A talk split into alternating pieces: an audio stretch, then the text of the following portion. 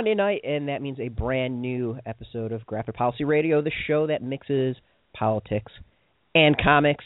This is the show for folks who thinks Jeb Bush's uh, for president is the gem of the holograms of campaigns, a bad knockoff of two prior versions that underperformed, yet most likely will turn a profit for someone somewhere. oh God. Okay. I knew that okay. one was going to be a good one. Yeah. Uh, so tonight we're diving Well deep in. Thank you, thank you very much.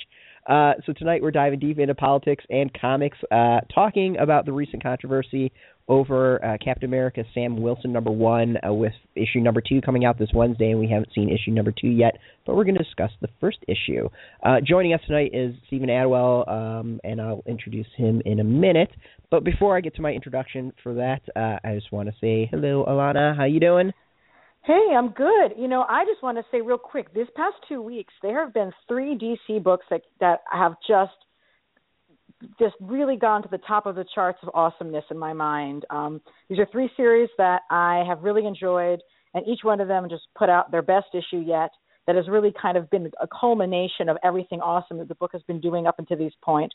So I just want to give a shout out again to the likes of Catwoman, Constantine, and Gotham Academy for just really knocking my socks off in each one of those cases. Um, guys, if you haven't been reading these books, get ready to pick them up in trade paperback because each one of them, like the, these, these are the best superhero books that are coming out. I guess they're not really superhero books because none of those people wear capes. I take it back. these are the best comics by the big two right now, in my opinion. Actually, if I was looking at comics, yeah, I think so. Constantine, Gotham Academy, Catwoman, buy them right away. They're the things that I just read the second I pull up my, you know, get them out of my comic box and can't put down, and will read reread immediately and just can't stop thinking about. Yeah, absolutely. Uh, completely agree with you. Like three awesome series, and definitely some of the best being put out by anyone. Definitely some of the best by DC. Uh, so we got a guest, uh, someone who knows a hell of a lot about Captain America. We're discussing uh, the character, and uh, that means we need Steve back to the show to to talk. He's a political and union activist. He got his PhD in political history from University of California, Santa Barbara, and teaches public policy at CUNY's, SUNY's, CUNY's, CUNY's. I'm a SUNY. person, CUNY. Sorry, CUNY. Yeah, I'm a SUNY. So. Uh, Murphy Institute for Labor Studies. He is the founder and writer for Race for the Iron Throne, which is currently running a Kickstarter, and he'll plug a hell of a lot more when I prod him and get him and say plug, plug, plug later in the show. Um, but you should go check that out and absolutely uh, uh, chip into uh, that Kickstarter. But welcome back to the show. Um, I didn't do my counting to see how many times you've been here, but I know you've been here many, many, many times. One of the uh, the higher counts of folks. So thanks for joining us, especially doing so on such a short notice. Well, I'm happy to be here, and I'm always ready to talk about Captain America. Hmm. Yes, absolutely. Um, so before we dive in, I'm going to give kind of the brief overview of what the hell happened. So uh, Marvel's currently doing their huge reboot, relaunch, revamp, whatever you want to call it. All their series are starting at number one. Um, it started about a month ago. Uh, one of the first uh, series to come out was Captain America Sam Wilson. It continues Sam Wilson, the former Falcon, as the new Captain America. Um, it's eight months since the big, massive Secret Wars event, so all sorts of things are different. Uh, this Captain America is no longer working for S.H.I.E.L.D. Um, he's still an Avenger, though, and he's kind of off on his own. Uh, the big controversy, though, was him, uh, one, saying he doesn't really want to work with S.H.I.E.L.D., uh, and then also speaking out about some politics. And then he heads to the south where he meets the Sons of Serpent, who are on the border uh, being racist SOBs as expected. Uh, for some reason, conservatives, especially Fox and Friends, have rallied against Captain America uh, on the side of the Sons and Serpents. Shocker that they would uh, defend racists uh, who are um, rounding up uh, undocumented uh, individuals trying to find a better life. Um, yeah, I think that kind of sums it up Mhm. fairly well. I just have Uh, to say. Oh, sorry. yes, Go ahead. we- if I stumbled on that, because I know every so often I speak on proper terms and all that, but No, yes, that was great. I was Sweet. that was not at all. I was just going to say that you know we've been saying on this show that comics are political, and we've been saying on the show for a long time that you know Captain America is progressive character consistently, and, and Steven Attewell has written an excellent essay which everybody needs to go read right away about Captain America and how he was a creature of the New Deal. Um, and well, I want to get to that in a minute, but I just wanted to say that the fact that Fox News seems to know so little about comics makes me want to call them FAUX fanboys. yeah. Thank you. I'll be here all night. We're going to challenge um, their nerd cred tonight. I mean, seriously, this whole thing just makes me want to challenge their nerd cred and mock them because clearly these are people who don't know anything about comics. It's such an obvious manufactroversy, you know. They're they've successfully gotten attention around it. Um yeah. And and I guess what I found fascinating about the whole kind of uh manufactroversy uh is that Marvel predicted it. Like literally you go to page eleven of Sam Wilson, Captain America number one, and they have like just looked into the future and have like created headlines for their universe's Fox News, and in a kind of mind melting display of lack of self awareness and irony, Fox News recreated that as a kind of a wounded how dare they say that we would be against a black Captain America because he's a liberal. We're saying that we're against him because he's a liberal. yeah, well, exactly. Here, well, so here's the interesting thing is is and this is the first thing that I started reading it. So that the controversy happened, and then I read the comic after. So the first thing that hit me is is he really super liberal on this? Basically, he's telling the government to go shove itself, and that he doesn't want to be part of some like bloated government uh, um, organization, and and it's better to kind of form like a small charity business that will function by itself to solve these issues. Is that actually somewhat of a conservative thing? Like, is that kind of what well, they trumpet a hell of a lot? Two points of of subtext here. One of them is that um, you know he uh, Sam Wilson says directly, "I'm no longer working for the U.S. government, but I am still working for you." And mm-hmm. There's this whole sort of subtext of like, you know, uh, online activism and like, you know, that at the same time it can be the best thing ever because, you know, people who desperately need help can go straight to the superhero without having to get any mediation from the government. But it's also, you know, it is the hellhole that is the internet comment thread. Um, and then hmm. the other two things is, you know, obviously one the issue that he addresses is, you know, if, if we compare this to the Winter Soldier, right? You know, which was all about drones and you know the the security state.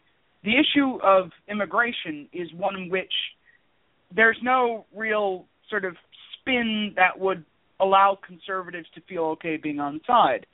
And then the other thing is that there is a subtext about Black Lives Matters and given that Fox has like openly stated that you know they consider Black Lives Matters to be uh, a, hate group, um, I think that's why this has been perceived to be more political than perhaps it might appear. Um, and the subtext that I'm thinking of specifically is, um, let me see. Da, da, da. It's on page. Uh, maybe it's earlier, page ten. The pages aren't numbered in the yeah. version, which has been driving me crazy. Okay, all right. So page ten, um, where he's talking about, uh, he says, you know, he's he's talking about division in like, you know, partisan division, which is a, a running theme in in the issue, in a very kind of like, you know, Obama red states, blue states, mm-hmm. but but very different conclusions. And it says, uh, in the middle panel at the top, uh, this is not some intellectual debate. People are dying. Our streets are burning. Inequality is soaring. It things feels like things are about to break wide open. And then the panel there is obviously with signs saying "Stop police violence." Um, although you know, I think somewhat controversially, there's also an image there of a Molotov cocktail being thrown. Yes, and the people look mm-hmm. like just like they're charging, sort of. Like they're charging on something rather than just marching. Yeah. So you know this and and you know in that same panel, right? You know, Sam Wilson says, "I have a side. I'm going to pick a side."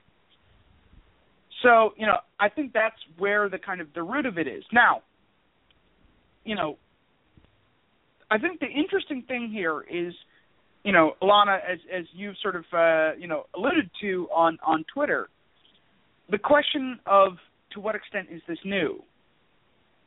Um, because you know, as I've written about, as you've talked, as you've written about, you know, Steve Rogers is historically a, a political figure, one who takes a stand often against his government. That that classic line about "I represent the dream, not a government."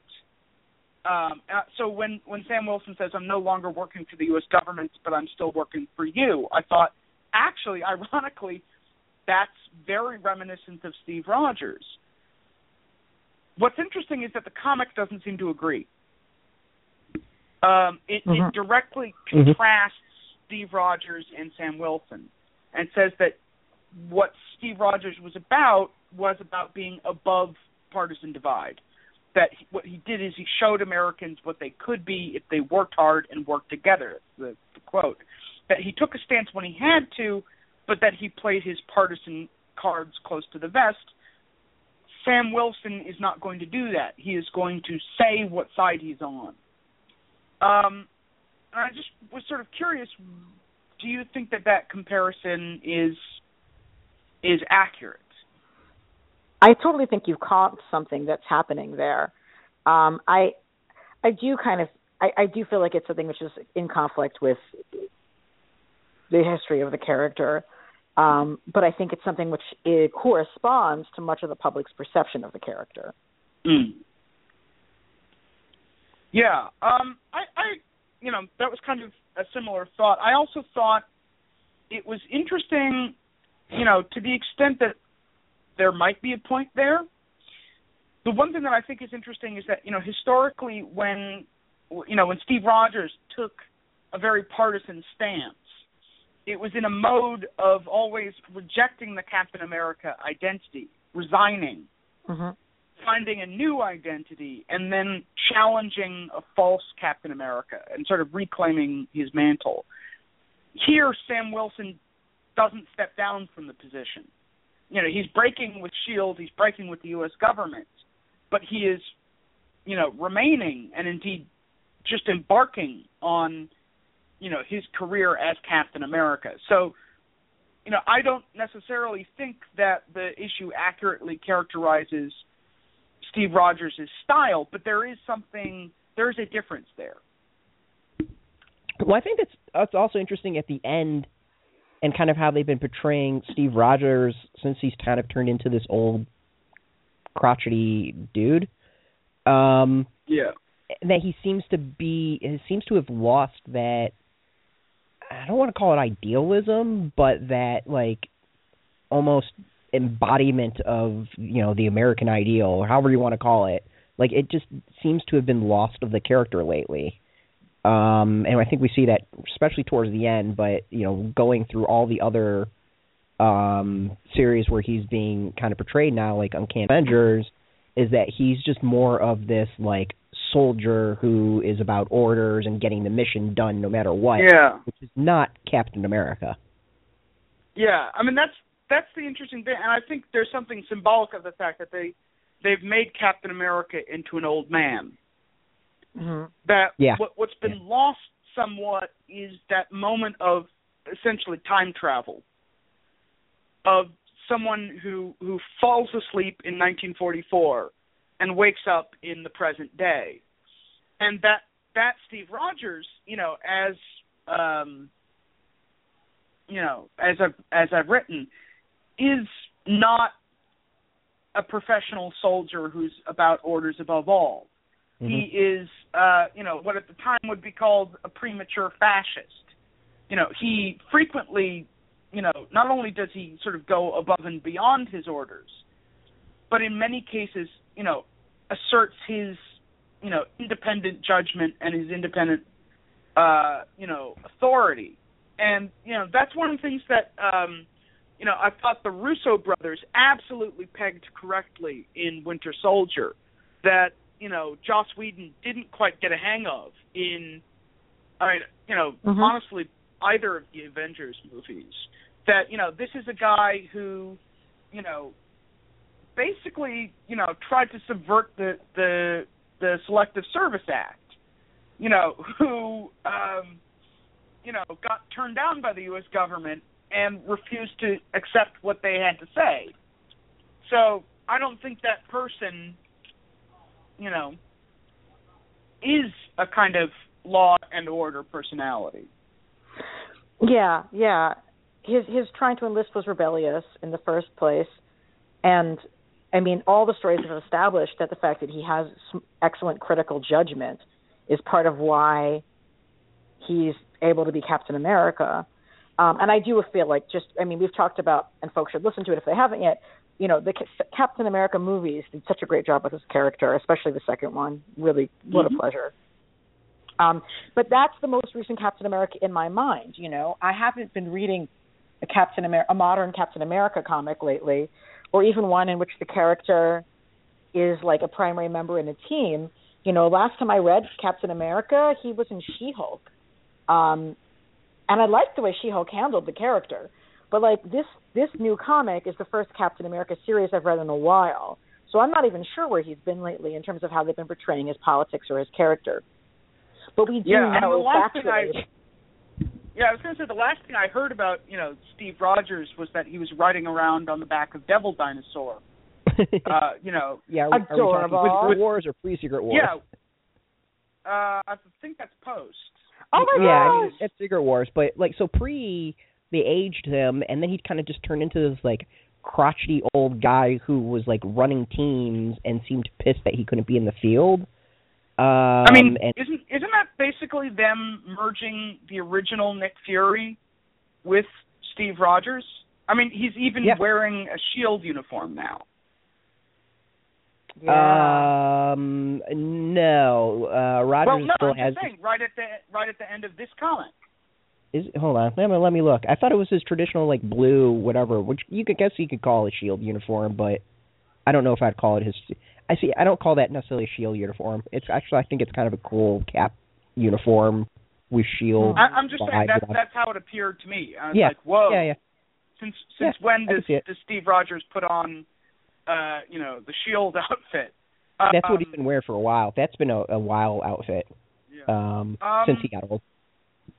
Yeah. So the the other thing that I kind of wanted to talk about in this comic because you know um, I, I think this is part of what you know pissed off Fox News, and it's a I think a case of being hoist with their own petard is the Sons of the Serpent, Mm Mhm.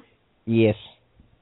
uh, Yeah. which you know was created as an explicitly racist group, a specifically anti-immigrant group way back in 1966. Uh, introduced in uh, Avengers 33 uh, by Stan Lee, uh, excuse me, 32 by Stan Lee and Don Heck. Uh, and there's some some great verbiage here. I just wanted to share some you know original Stan Lee lines with you. Mhm. As the original serpent drove Adam and Eve from Eden, so shall we drive all foreigners from this land. Once we rid this nation of those of different creeds, different heritages, then we shall rule from shore to shore. And it's this like weird mix of like, you know, classic Americana and like snake symbolism. It's such perfect, wonderful po- purple pose of like I just Right. period. And yes, like thank you for returning to the text, which gives us once more the proof that we have of the history of the character.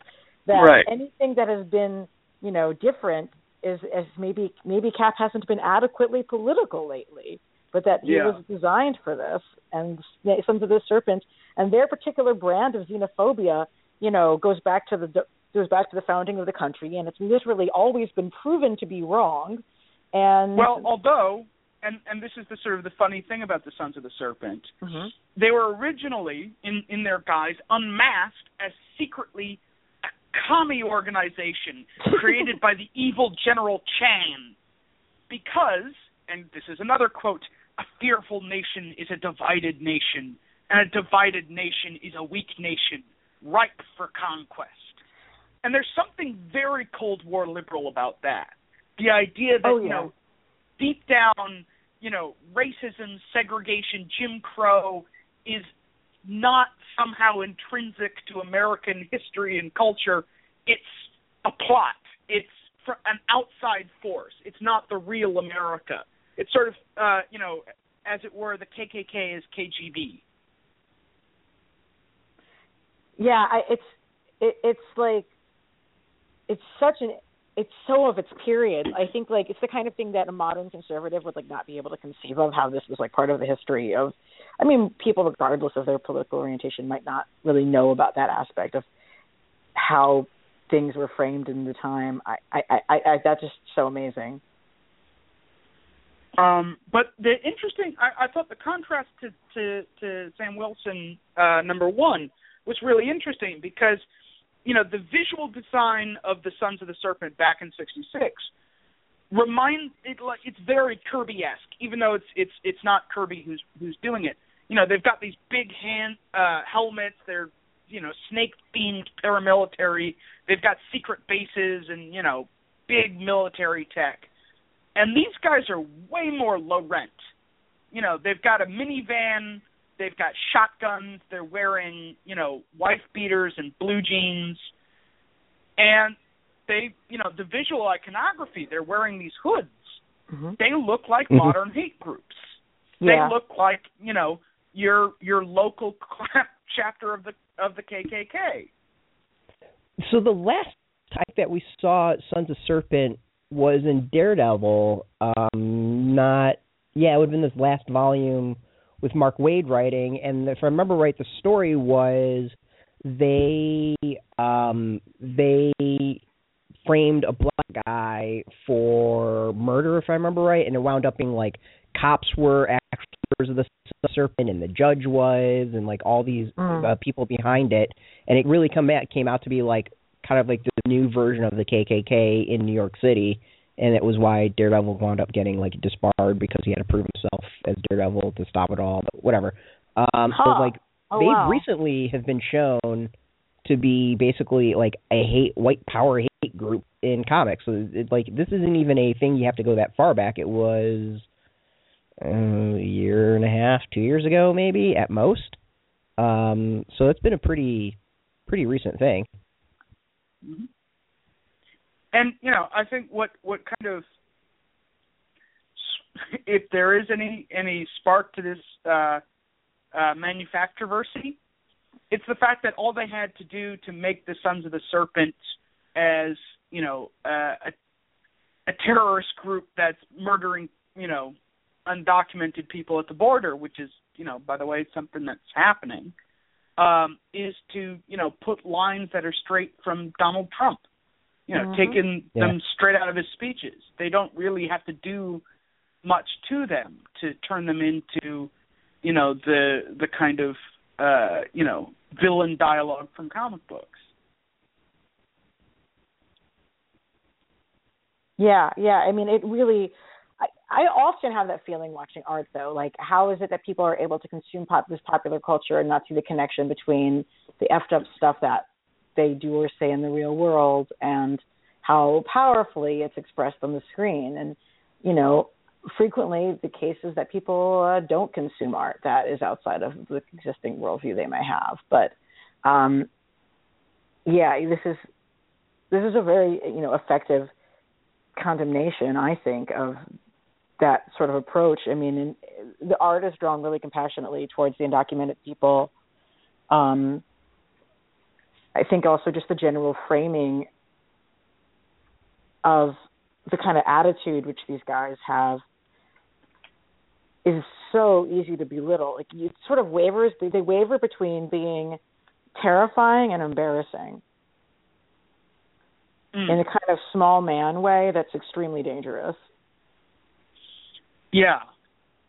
No, that I, I think that's a really good point because, you know, if you look at you know that's that's always been the sort of you know of the sort of history or or you know sociology of of racism right mm-hmm. there was always that sort of um class separation or at least supposed class separation between say the klan and the ccc mm-hmm. or you know it's it's it's the the country club racists who tell the you know the middling and and working class racists you know whose houses get a cross in their in their yard. That's all that's you know historians of this stuff and, and scholars of this stuff have you know somewhat complicated that. There were a lot of you know people with uh you know good amount of political and, ec- and economic power on a local level who you know joined the more out there groups and were part of their leadership. So i think that sort of hands offness it, it i think it's a little bit closer to sort of having uh a quote unquote sort of legitimate front group and a, a hardcore interior than anything else yeah, I mean, like tomorrow, like literally tomorrow, there's an expose that's going to be coming out around some of the people who are funding uh, hate groups, anti-immigrant hate groups in America. Like this is a thing that we're working on at my job. It's going to be released tomorrow. Mm-hmm. It's going to be a rally. I Um, look forward to So you see, you're fresh off the press. Um, but The other- definitely. so- oh, and just, just and one, but one of the thing, one of the things that I really wanted to highlight is rather than it having be the usual like guys with pickup trucks thing, they actually say that he goes. What did he say that he has an SUV or a van or something like Yeah. that? yeah he's got I- an suv I liked that touch because I get tired of it being portrayed like the only people who are bigots are like yokels. When in reality, like this is not something which you can exclusively say is the purview of any particular class in society. Well, no, there was just that article today about um the the like really high up restaurant owners who disowned Yes. their daughter because she made a black guy. Yeah. And like these are really well known people. They just opened up a, a restaurant in DC. Um and I didn't know about it until it hit the Washington Post today, but like no, this it's like up and down the the strata of of wealth and power. Now I'm trying to find the article so I can Mhm. shame them directly on the air. But yeah, it's like you know that the, some of the largest Klan stuff happening in America is in Long Island, and like people don't. Connecticut too. Want, oh, in Connecticut, yeah, Yeah. and uh you know indiana and Indiana, yes. I You know, mean, that was where disturbing. they had their you know arguably the the greatest level of political infiltration in in American Oh yeah, history. I forgot about that. Oh. Yeah, yeah, yeah. mm, interesting. Yeah, I forgot about the history until you forgot about until you just mentioned it. Yeah, Well, I mean one I, one show that I think did a really really good job on that was uh Boardwalk Empire. mm, okay. Yeah. Yeah. That sort of portrayed you know the the the Klan of the twenties as a group that you know ironically portrayed itself both as a force of kind of traditional America, but also this kind of new you know small p progressive America. That you know Right. they they they had a rate you know they had radio stations and you know they were you know parroting the local uh, the latest sort of eugenics you know and this was sort of this was how America was going to improve itself as a as a you know a nation was to you know racially purify itself blah blah blah That's fascinating. Yeah, they were very media savvy, and it took a lot of media savvy responses to sort of tamp down on some of that. Like Yeah. the, I know Brett has spoken about, you know, the, the um having Superman infiltrate Yeah. the KKK in that story. I, I do want to make sure for folks who aren't as familiar with Steven's article um, that if you want to just sort of give a quick little rundown of the the New York that um, Steve Rogers Oh, sure. was clearly situated in upon his creation. Sure. So um, I wrote this article uh, back in the day to sort of refute certain arguments that were floating around about the fact that people thought that Captain America, being from the 1930s, meant he had to be, uh, you know, a racist and a homophobe and, in general, just politically conservative. Um, and what I basically sort of looked at was, you know, what we know of this character's biography. And granted, some things have changed, but you know, the the roots are basically there in the fact that you know Steve Rogers was an Irish Catholic who grew up in in New York City uh, in the 1930s, and you don't, you know, you couldn't really do that and not be, you know, powerfully influenced by the New Deal. It was just way too ubiquitous a part of the political culture you then you know uh they they talked about you know that you know you could go into any house in in sort of immigrant neighborhoods and working class New York and find a picture of FDR and a picture of the Pope hanging on the wall next to each other. You know, he was that kind of unifying and connection figure between the individual and the, their sense of America.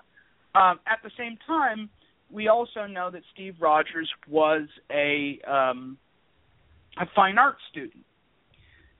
Now, New York City in the 1930s was part of an explosion of art and culture that is uh, historians refer to as the uh, the cultural front, uh, referring to the the political popular front uh, on on the left at the time.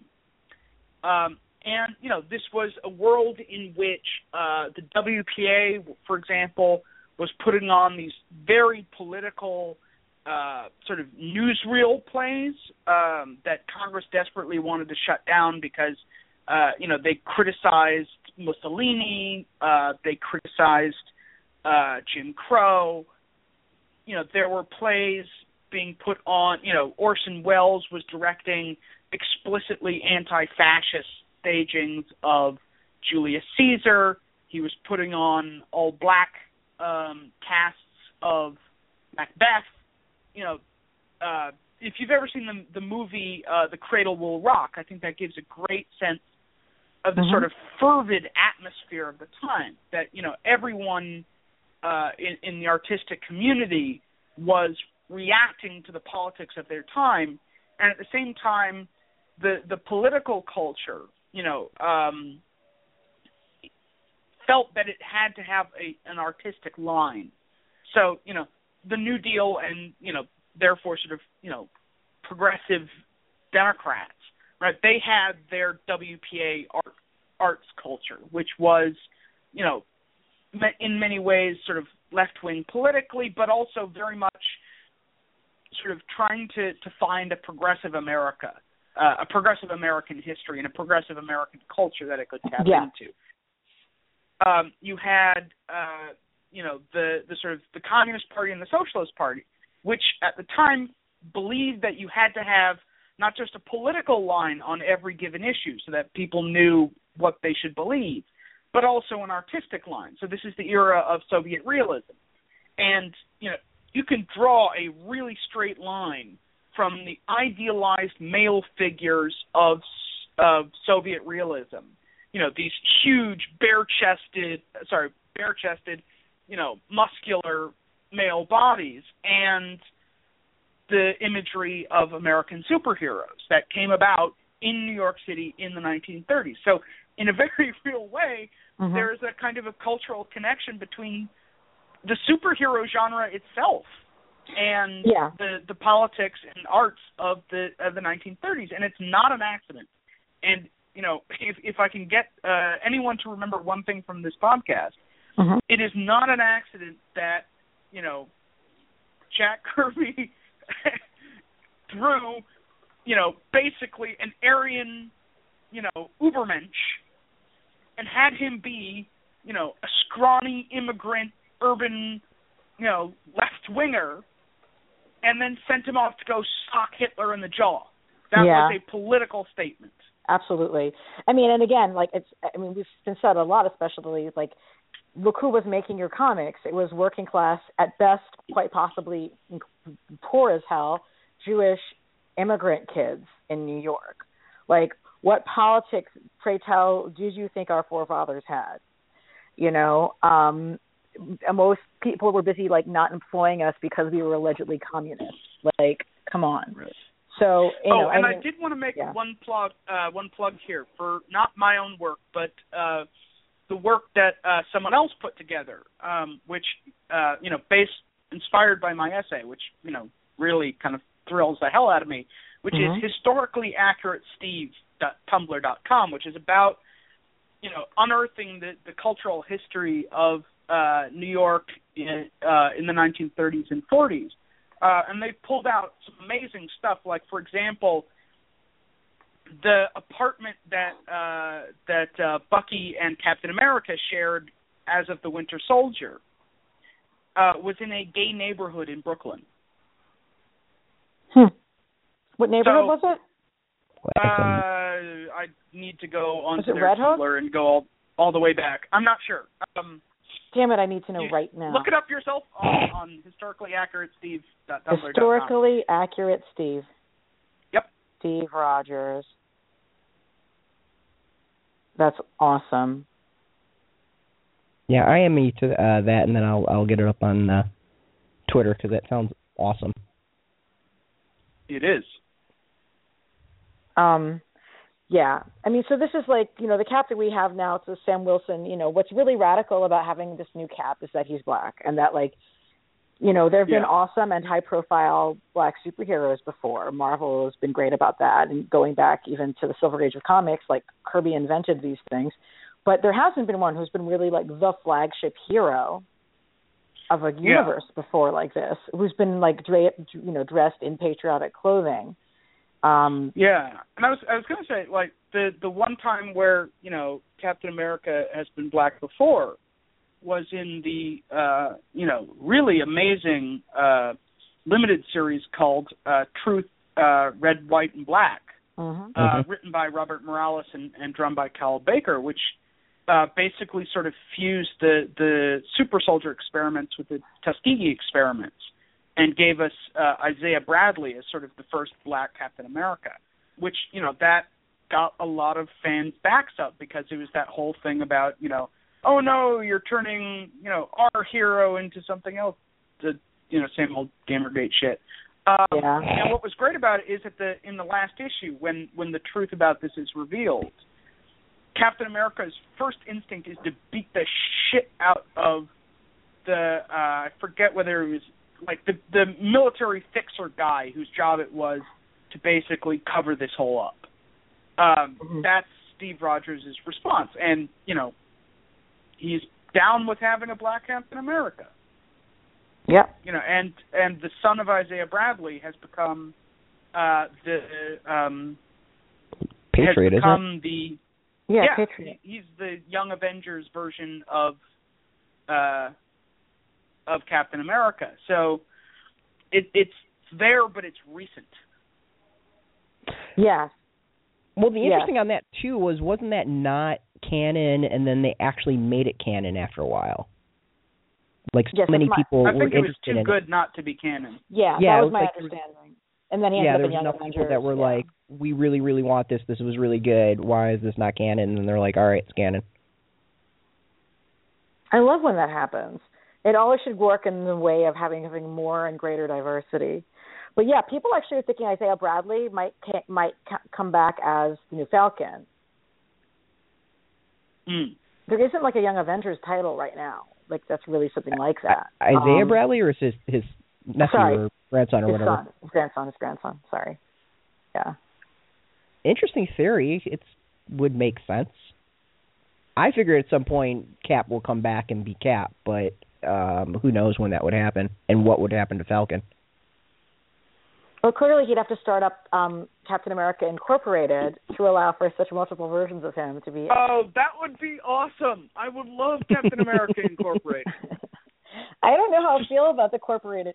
Oh, actually, I want to make sure we spoke about the incorporated thing. About um, one of the observations I've had is that it seems like a lot of the African American superhero characters find themselves in situations where they have to sort of crowdfund um, their Yeah. superheroing. I mean, Heroes for Hire wasn't was framed as being like, oh, we're heroes and you got to hire us to work for you, but they are clearly only working for members of like the community who really need help. They're not getting hired. I mean, okay, I haven't read every single issue issue of Heroes for Hire, but it doesn't look like they're getting hired by like Well, private. I, I seem to recall that uh, that you know. Luke Cage beat the shit out of Doctor Doom once when he didn't pay up. Ooh, okay, so maybe that is not quite what I was thinking. But I guess my But no, no, no, idea I being think they're not they're not Blackwater, you know what I mean? These aren't heroes for hire that like work for Blackwater and like kill people No, in but this is, this is this is film noir.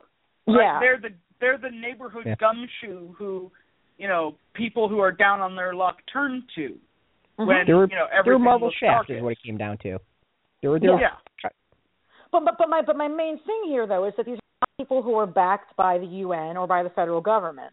And Captain America, Sam Wilson, had the option of being backed by the Right. government. And I don't know, like, you know, the thing is, we really like Nick Spencer is doing a really good job, but he's a white guy, and I don't really know Like, are people thinking about like, well, what are the implications? What would the implications be of like Captain America being of Sam Wilson as Captain America being a part of state-sanctioned violence, or like because that's not something which you know black superhero characters have been given authority to be or do. Uh, the other thing that I thought was interesting, you know, was that you know, in addition to to being crowdfunded, that Sam Wilson has a relationship with uh the Black Church in New York. Uh, yep, that's And what I was about to bring up. yeah, that was a piece of, of world building that absolutely made sense to me because, you know, in our world, right, the black church is absolutely integral to uh black politics, especially in New York City. And if superheroes were real, if they were a part of, you know, uh American life, then, you know, absolutely the black church would be uh, you know, supporting black superheroes.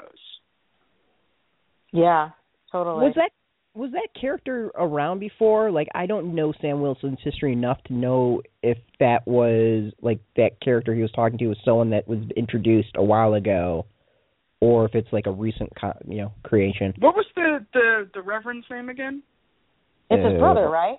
Uh, it's his brother. Well, yeah, I mean, I I assumed it was actually his brother and not like a brother brother in air quotes. Um, yeah, I took 'cause- it to be his actual family member. yeah, because he does say little brother at some point um, to Um, Sam. So I'm assuming it's uh, Hmm. Gideon. Okay. Gideon Wilson, I guess. Wilson I, I, Marvel. I would Okay. would guess that's his last Uh, name. Oh, yep. Here we are. Um, yeah, Gideon Wilson. Oh, he was a former uh, superhero. Oh, that's right. So- he says in the text. He says he used to be, and he decided to be. Yeah, I mean there was a there was a reference to that, or at least a yeah, he was uh, part of the. Gamma Corps. The Gamma Corps. So maybe he has like a Hulk-related situation. He does. Gamma? In fact, he uh, the Hulk broke his hands. Aw, damn it, Hulk! Why do you have to do that?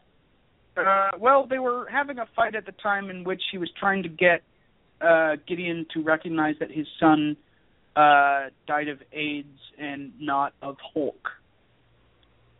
oh God! Hashtag Marvel problems. Wow, that Yeah. I- it sounds like one of those things that just is probably so hor is probably as horrific as we actually are imagining it is right now. yeah, and that was back in Oh, 2007. Wait, 2000? That was no. World War I'm sorry. That had 90s written all over it. Yeah, that was in I was 2000. off that. According No to the Marvel shit. Universe Wiki, which is you know curated by at Marvel.com. Yep. Uh, first appearance World War Hulk Gamma Corps number one 2007. Damn. So he's a Wow. relatively new creation, at least. Okay. I'm sorry. It's just so terrible, and I can't like. Okay. Thank you. Yeah, but you know, I also thought it was interesting.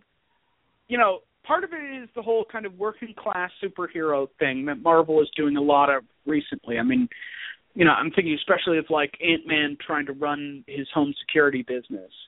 Um, you know, but also I kind of like the way that you know the fact that uh, Sam Wilson had to fly commercial rather than being in a Quinjet uh, meant that Yeah. the first time you see him in the in the show, uh, sorry, in the comic, he's literally trying to get his shield, right, Captain America's shield, through TSA, his security. Mm-hmm.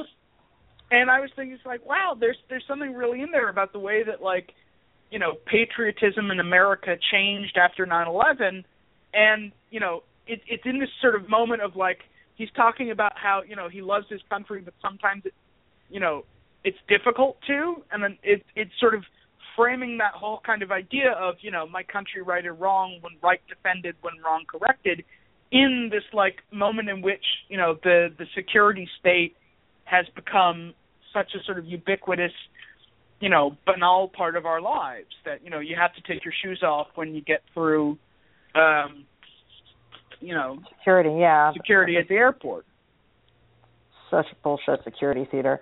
Yeah, I, it's interesting. I actually don't think that Sam Wilson would have been able to get his shield through TSA. That just didn't seem Uh, I don't think so. believable well to there, me. there's a great line where he says it's not technically a weapon a weapon. I know, Yeah. but I Well, was not. yeah. Allowed, I'm not okay. Like, look, I'm not an American hero, but back when I used, I was not allowed to bring knitting needles into the Capitol. Yeah. Right. You couldn't Well, bring But I told think my dad- also My dad is I'm like, "What do you think you're going to do? Hijack the Capitol building?" I'm like, "Yeah, take this building to Cuba." Like, I if you can't bring knitting needles into the Capitol building, I don't know if you can bring a gigantic throwing shield onto yeah. an airplane. But I, I think that's the whole thing about like it, it's going back to the central thing about Captain America is that he carries defense, not a weapon.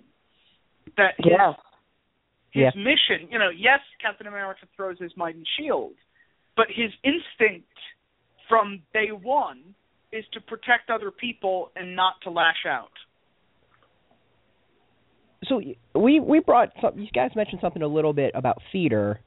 Um, I'm ar- I, I will argue the whole Fox and Friends faux faux and Friends faux nerds um, is theater unto itself because it was uh like a couple days before or might have been a couple days after I, I don't remember it was so controversy happened post New York Comic Con I think or is it pre New York Comic I think it was post New York Comic Con It was post New York Comic Con. Yeah. where they were like praising the nine and a half foot Hulkbuster on their show and had it on for display with no issues, you know, about it all. Like it was a we are doing this to get ratings.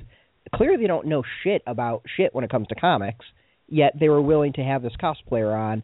I would go. The whole thing is like they don't, you know, they don't know shit about what Mhm. they're talking about, and are just stoking things up because they think it's going to be ratings for them. And in the end, they don't they don't care about it. It's about as much entertainment and and has about much depth as any other uh, um, reality television out there right now. Yeah, it's definitely something that they did to be able to throw a stink. And yet, I think it's backfired because I certainly think the comic has gotten much more positive attention as a result of them flipping out. Yeah, watching the the sales for the second issue will be fascinating. What the the resale and uh, reorders are. Totally. I think this is probably good for the book. I mean, it's why I picked it up. Mm-hmm. I had it on the list of like things I might read, but wasn't sure. And then when I found out about the controversy, I knew I had to pick it up. Yeah, And I I wonder if Marvel sat there and was like, "Hey, we're throwing this out there. We know it's gonna uh um kick up some shit and and get us some sales. Like, absolutely go for it." Like Marvel is not stupid in that department. It's interesting though because I just don't want the comic to make to play out as if this is something that's just like a huge contrast from the history of Captain America, and I'm worried about how that might happen because I feel like, you know, the whole thing with like legacy heroes is I think it's really great and important to have new modern versions of these char- these characters as well as new ones. You know, like Marvel really never had that sort of legacy thing the way DC did. I think that, that this happening here raises a lot of those questions. But I don't think, and I want Captain America to be black, but I don't think it's okay for us to lose Steve Rogers' cap because I don't want America to forget that, like, we had this huge period of, ex- you know, in American history of progressivism as this huge, like, cultural force, and that this is something that was in our, that, that is patriotic and is in our heritage as well. You know, Mm-hmm. like, I don't want, I don't want the history of this character to be changed such that he suddenly becomes this old white dude who was never, you know, who who who wasn't political and was like the way the Republicans seem to want him to be. I don't want that to have been the case. Yeah. And I think the thing, the reality is, in okay, like in the Kirby Falcon, in the Kirby comics in the '70s with Captain America and Falcon, you know, Falcon is continually explaining to Captain America like what's fucked up that black people are experiencing right then. So it's not like it's treating Captain America like Captain America is this like super expert on black experience and black oppression. It's that Captain America chooses to spend his time with an African American superhero and listens to what the other guy says and responds to him. And that was what Right. it was. Like Captain America, it's not saying like, oh, he's this like perfect white guy who gets it all right all the time. It's that Captain America like knows what he doesn't know and is listening to a black person about it. Um so we're not saying like, oh, you have to go make Cap be perfect because obviously anybody who any of none of us are are perfect about these things and you know certainly somebody who's been in a position of like you know like white privilege for a long time even though things were different before he got his superpowers and was constructed differently when he was frozen like it's he's, the point is that Cap has always wanted to be fighting for justice and for the little guy Right. and and you know as much as he is a representative of uh the past and of our connection to the past he was also someone who at his time was on the avant-garde was was looking to the future Yes.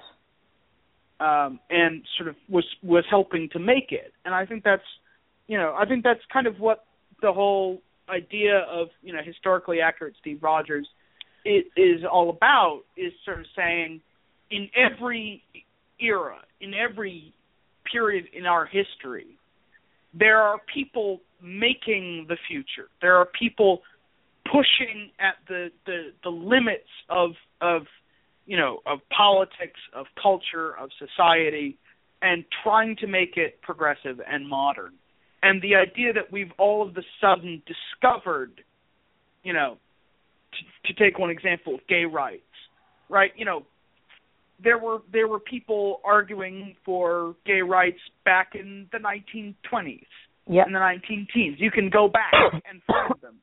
They were, you know, sadly, you know, the the phrase is always ahead of their time. You know, but what that really means is they were in the minority. They were fighting what at the time was a losing battle, but that there was always a battle being fought. And that ultimately we don't get from there to here without those people in every era of fighting. Yeah, that's perfect. That's perfect. Do you guys think I might I'm wrong though? Like I'm worried about that about whether or not that's going to be put put as you know put up in a, as a conflict within the story between the caps. Well, uh, if Marvel is listening, I have an unsolicited script for Captain America Year Zero about the life of Steve Rogers before he puts on the cowl and how the 1930s was this era of kind of imagery of heroism, different images of, of heroism. wow. So maybe that's one way to do it. oh my god, I didn't know you did that. That's amazing. That explains why you know everything about Captain America.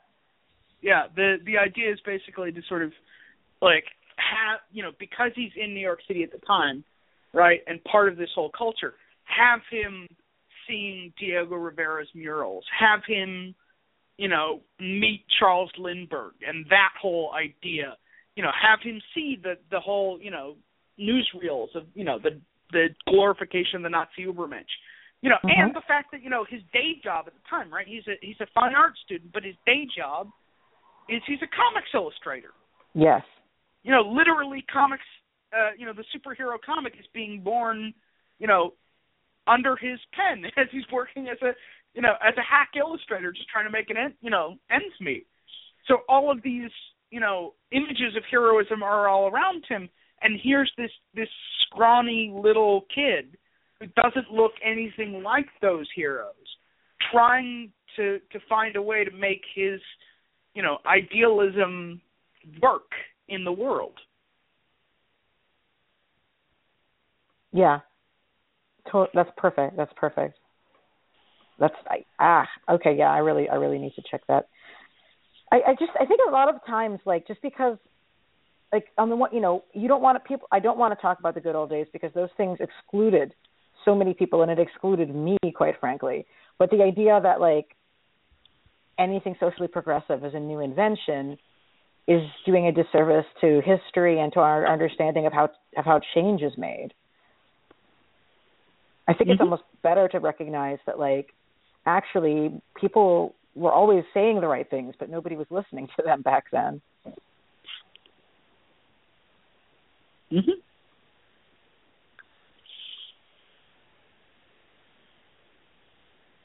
So Speaking, so one thing that uh, we've kind of touched on a little bit about how um, a lot of the language almost kind of apes, and you you can basically hear it in a, a Trump rally right now. Is the time frame of when the series was announced and how long it takes to put together these comics. You know, Trump entered the race in July of this year, June or July of this year. Um, so really didn't kind of get in the whole uh, racist bandwagon for at least a couple weeks. And you know, comics tend to be solicited three months ahead of time. I'm sure this was being worked on a while. I I find it kind of fascinating that the comic came out with the themes and what was said, and even some of the language used, just perfectly mirroring um, some of the shit that's being spewed today. and there's a hell of a lot of lead time uh, to create these comics. I mean, it's just an, uh, another example of comics being I don't want to say ahead of its time, but like really reflecting the world, or just entertainment really doing a great job reflecting mm-hmm. the actual world we live in. I I, I think that um, it's partially just that the conservatives are that predictable, and mm-hmm. Like I I do like it. You know, it's true this is so specifically Trumpish, but there are if it, it, there have always been you know conservative uh, hate mongers against immigrants that like have been saying oh, yeah. things along those lines. So I think you could. It didn't necessarily presage it. Like it's just like a safe assumption that that's what they would say. Yeah, True. I mean, you know, a lot of the the rhetoric in there. I mean, the the deliberately uh contradictory line about you know immigrants are coming here to take our jobs and then get on welfare. You know that that's been going around. You know, twenty, thirty, forty years. You take your pick. Um, you know, I think some of it is probably just fortuitous. That like the whole uh stuff with uh disease. I mean, that goes back to when did that whole Ebola scare start? A year ago. Um, Yeah. see. Yeah, because it was a Halloween costume, so about a year ago. Yeah, it was 2014. Um, Oh. about October, November of 2014. Uh, yeah. So you know, there, I I would not be surprised if that was in the news while they were kind of, or you know, in the back of their heads when they were sort of dreaming up, like, okay, what would this, you know, down heels version of the, uh, you know, of the Serpent Society, what would their their lingo be? What would their justification be? Yeah, totally. I'm trying to think what else to discuss because there's just a hell of a lot we could dive in. I mean, there's just so much to actually discuss in the issue. It's almost like too much to talk about. Um, Oh, um, let's just talk a little bit about the completely not political Misty Knight, um, Sam Wilson pairing. Oh, yeah. we, we were gossiping about that immediately prior to the show going live. Um, so this is a character I definitely like, and I really love seeing her with Danny Rand in Yeah. Secret Wars, Secret Love, which was like the best freaking thing out of Secret Wars, hands down, in my opinion. So mhm. I'm kind of bummed that they're not a couple, but they they have a great chemistry here, no doubt. Um, and uh, I don't know. I like seeing her in a more high profile place, regardless. I, Yeah. I just I mean, you know, I- Sorry, I go ahead. with the it's yeah I was gonna say I I go with the it's way too soon of the it's been eight months since Secret Wars and we're to believe that she, there's kind of having this weird off again on again relationship that seems to have been going on and I I don't know it just the time frame is weird for me. But like we, well, like who was she even dating before before like you know any of this happened? Like I don't even was- think it was any anyone in particular. There I mean there was like I mean it's not like she was super high profile lately but there was references to her still like seeing Danny Rand up to some point I think before Secret Wars it wasn't Okay. there wasn't much Wasn't, like, focus on either of them. Okay. Yeah, I mean, it's not like either of them were like really high profile, so it's been a while since either of them were really in a, a series, but they they were pretty Ha- off again. hasn't on there again. hasn't Hmm. there also been I mean, this is not my area of expertise and, and maybe we need to, to call Rachel and Miles. Um but like hasn't there always been some like gay subtext as well with her partner Colleen Wing? I I've never well, read it that sort way. Of depends how, uh, you know, roommates is an interesting thing. I, I'm mostly confused by like I don't know. I, I I'd like to I would like to go and revisit that with that in mind. I haven't read a great ton of their stuff of Daughters of the Dragon stuff. Yeah, but I, I was also thinking like, you know, going back to the seventies. Like as in like it was Claremontian, as in like the writer put it there for us to find, or Maybe.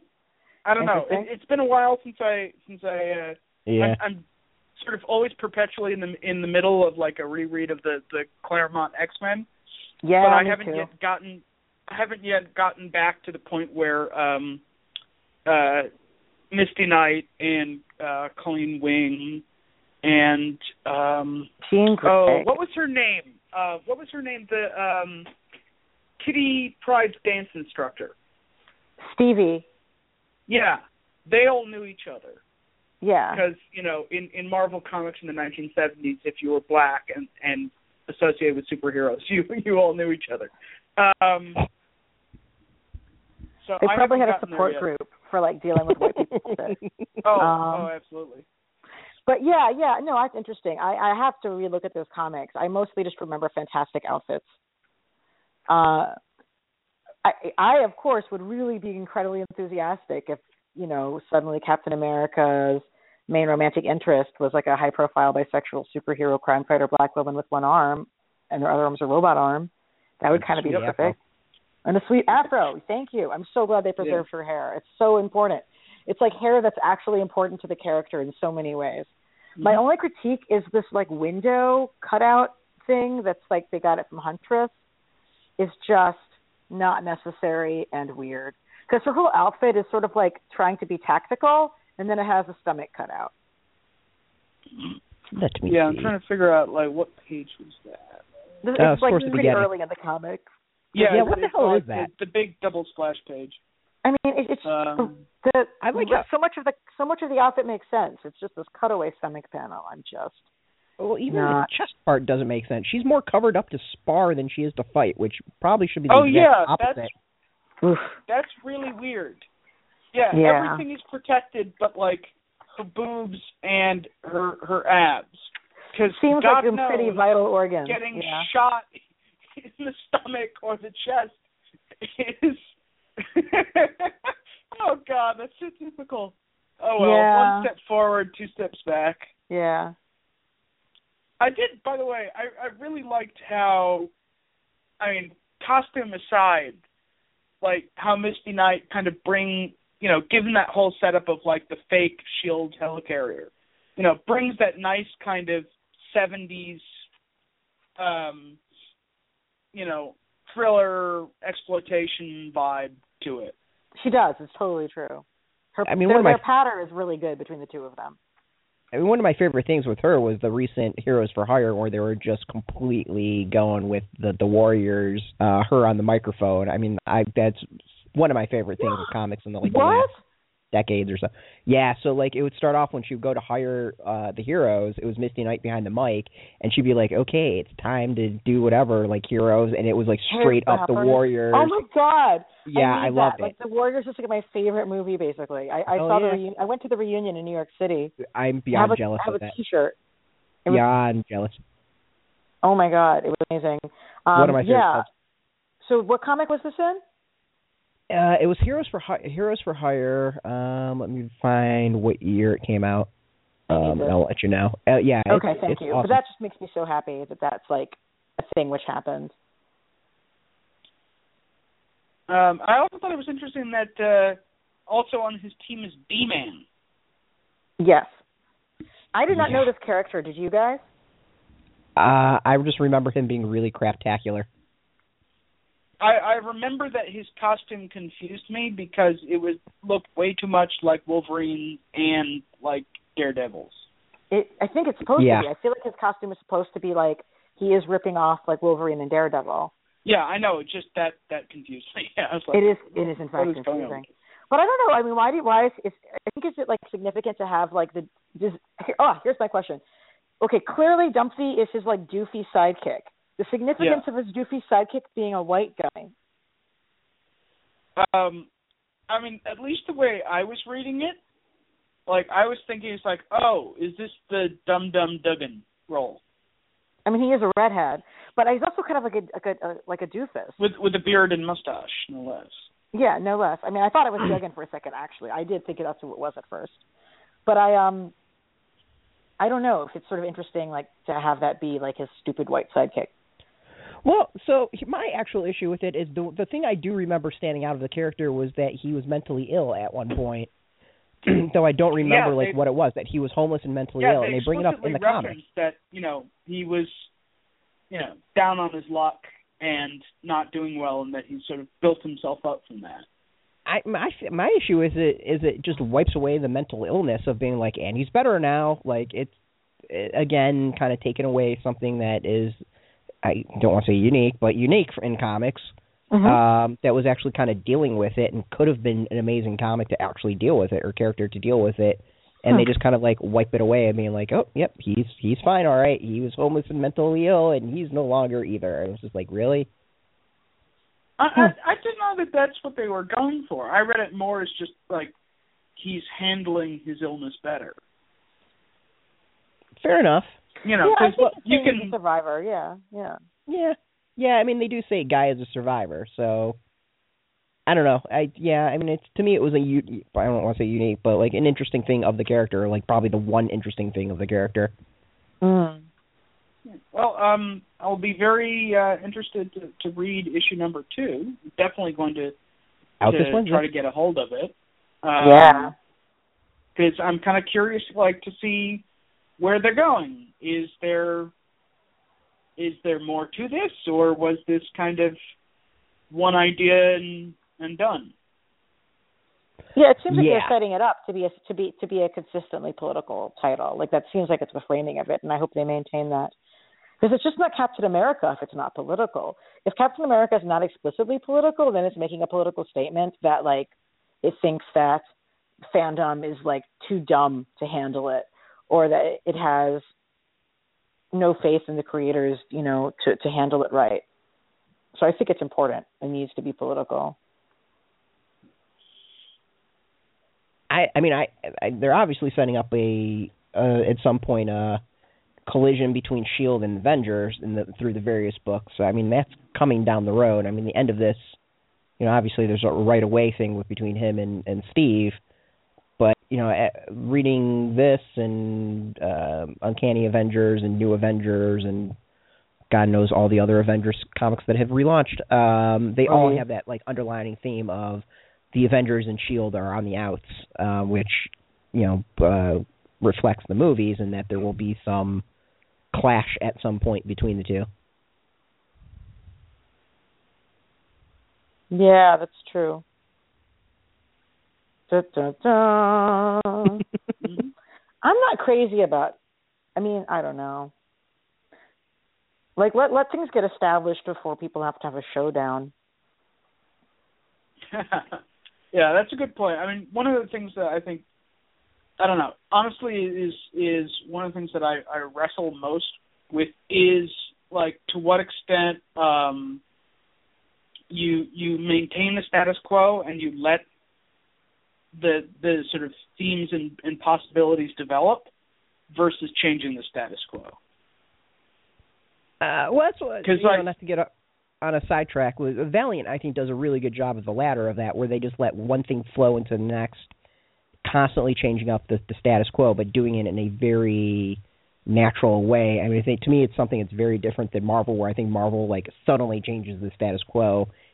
It it's natural and it flows, but there's just something that's just very abrupt about it, where it's like everything's changed. Where um, um Yeah. Valiant's much more organic about it, very organic That's, about it. I think that I think that you, you put exactly um, uh, the the pin in it that I, that I was sort of searching for, which is, you know, what I love is that Claremontian um, sense of organic development. That you have a team, you let the internal dynamics work.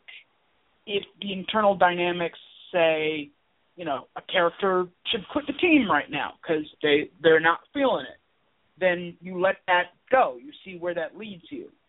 As opposed to this sort of, you know, every six months or every year, we're going to totally undo everything for the whole line, regardless of whether it works for each part of that line. Because, Yeah. you know, one of the mm-hmm. reasons why I've been really hesitant to sort of get into the whole Battleworld stuff is I don't think that works for a lot of Marvel's characters you know, it works for some of them really well. Like I can definitely see, you know, Thor and, and characters like that really working rather well.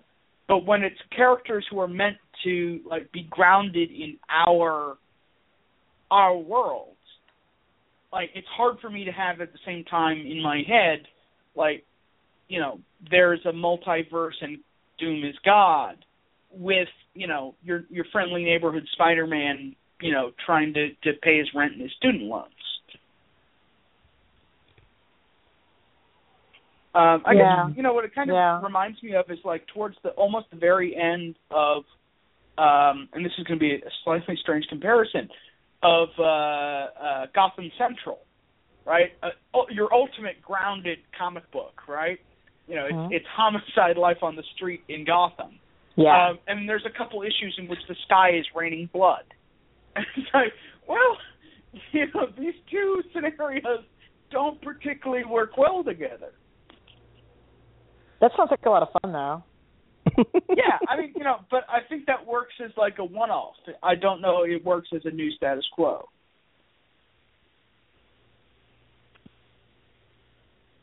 Yeah, yeah, yeah. I can see that. I mean, it. I, Secret Wars was int- is interesting because it's not done yet. Um, if you look at it instead of like this big world and just take it as a bunch of interesting um, remixes of familiar characters and themes in trade paperbacks and just ignore the greater universe, I think it works a hell of a lot better that way. Yeah, but you don't think that not- there's something inherently Marvel that gets lost there?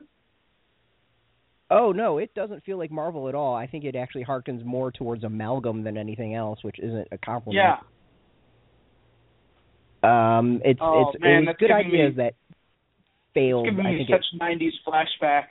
Hmm. well, that's well, what was that's the what comics character are of, now of- again, right? Like comics are back Well- to the '90s. I mean, so we can go do a whole another show on that, but unfortunately, no, everyone no, no, seems they're not. to. They're not back. The comics are not back to the '90s because there is better art out Oh. there. There has been in a while. Well, I'm not saying it's exactly okay, but like the there's 90s. literally a comic book called X Men '92. 92. That is true. And That and we're true. focusing on variant comics and we're focusing on crazy events and um you know big huge pushes of like these massive launches Yeah. of it's it it's like all the bad lessons of the 90s I mean, I guess I guess you know we shouldn't be surprised because look at what year it is, right? The the people who are the you know in their 30s now creating Mhm. comic books are people who were kids during the 90s and who got their their you know their feet wet in comic books in that era. You know, we're all we're all we all carry our history with us to to continue an earlier theme. Hmm. Yeah. Good observation. yeah oh yeah well at least marvel won't go bankrupt this time Knock on wood. Yeah. Knock on I'm, wood. I'm paranoid. Um, well, they, they would really have to piss off disney So is now a good time for me to talk about the Kickstarter?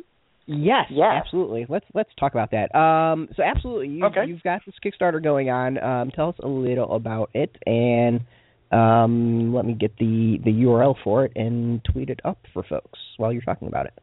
Okay. Uh, so basically, the idea is uh, I like to write about Game of Thrones, uh, Song of Ice and Fire, and especially the way in which politics and history sort of work within that series. And uh, I would like to spend more of my time writing about it, but you know, you gotta you gotta pay the rent, you gotta pay the bills, um, and so uh, basically, this is a, a venture to uh, to sort of free up some time so I can just write about Game of Thrones. Um, as part of that, uh, I have three different books uh, that I am essentially uh, offering ahead of time for, for people who who want to support me. Uh, one book is called uh, King's Hands and City States: Analyzing a World of Ice and Fire, which is sort of looks at the political institutions of Westeros. Uh, the second book is um, uh, volume two of Race for the Iron Throne, which is basically a chapter by chapter exploration of Clash of Kings. Uh, and then the third book is uh, basically a uh, an actual physical uh, print of my first book, which is Race to the Iron Throne Volume One, which does a chapter by chapter exploration of uh, Game of Thrones. Um, so there's a whole bunch of different reward levels, you know, anywhere from ten dollars on up. Uh, one of the things that I'm really looking forward to as part of this is this Battle Blackwater Week, where I'm going to be covering the entire battle uh, from beginning to end in one week with sort of basically an essay per day plus. um, along with uh, a special bonus podcast uh, where I sit down with uh, my friend Aziz from the History of Westeros podcast, and we talk about the sort of real world historical parallels between the Battle of Blackwater uh, and some of the most famous sieges of that great city, Constantinople. Um, and then also, uh, if, if enough people sign up, and I hope they do, I'm looking to host a season two, episode nine rewatch party in New York City. Woohoo! I, I just want to go out and say, if somebody reads the Song of Ice and Fire books or watches Game of Thrones, then I I sure and you participate in any popular culture around it, I assure you, you are familiar with Steven's work because his theories and his writing and his analysis is that influential. So if this is a fandom that you are a part of, then you've already been exposed to his stuff and it's awesome. And um, you know, the Kickstarter gives you the ebook, which basically just means you're you're buying the, the book that you would be buying anyway. So we're just right. asking or you to buy it now so he can write it rather than just getting it afterwards, which would be hard. Right. Or you can get you can get a physical copy, uh, which is going to have uh, original uh, interior art that is amazing. Um, you can get a signed copy uh, if you want my Jan Han- uh, John Hancock on it. Um, mm-hmm. You can even do crazier things. Uh, I'm going to record some uh, bonus audio essays that you can listen to, and uh, if you are really uh, feeling generous or or you really want this particular reward, uh, at a high enough level, I will record uh, basically a lecture on any topic, uh, any historical or political topic that you want. Damn. So you know, I'm offering the services of a uh, genuine, bona fide PhD historian to uh, research and then you know hold forth on on whatever topic you're fascinated about, uh, but can't find any answers on. Oh, that's so tempting. So yeah, just everybody go and get on the Kickstarter. It's this is a really cool opportunity, and yeah, if anybody is into Game of Thrones or Song of Ice and Fire, like this is something you've got to get a piece into. So tweet it up, and you can find it at our uh, uh, Twitter account of Graphic Policy. I just put the URL up there for folks uh, to make it nice and easy, and of course we'll have it on our website when this goes up on there. Okay, thank you. Cool. Um, we wrap it up, or more we want to talk about before we finish I off? I think that's it. All right. Cover a lot of ground. Uh, Covered a hell of a lot of ground. Let me see. Is uh, is there anything coming out soon besides uh, uh, Sam Wilson number two that you guys are particularly looking forward to? Well, I was just putting together my picks list of suggested comics to purchase in this upcoming week. my number one pick actually is Black Magick, which is from Greg Rucka and Nicola Scott, which is a dream team. This is a Hell new yeah. book from them for Image. He's describing it as a witch noir. Um, you know, Greg Rucka is one of those few dudes who I totally trust writing women characters. Nicola Scott is just does gorgeous art. You probably remember her stuff from Secret Six, or you should, because that's the best stuff ever. Um, so yeah, I'm super excited to read this book. Plus, well, we've I will got read anything Rucka writes. Totally. Oh I'm God, on board. Looks so good. And the Batgirl 45 is coming out, aka the Big Queer Wedding issue, and Dick Yes. Going to show up. I can totally tell, and I'm really excited about that. Uh, for me, it's Black Magick because everything you said about uh, Rucka. I've been intrigued by all the Vertigo new releases. They got a new one out this week called Art Ops, which uh, let me get the description. I couldn't even. It's basically I'm just gonna say it's it's Vertigo. Like Vertigo tends to put out really interesting stuff, so I will check out first issues of Vertigo.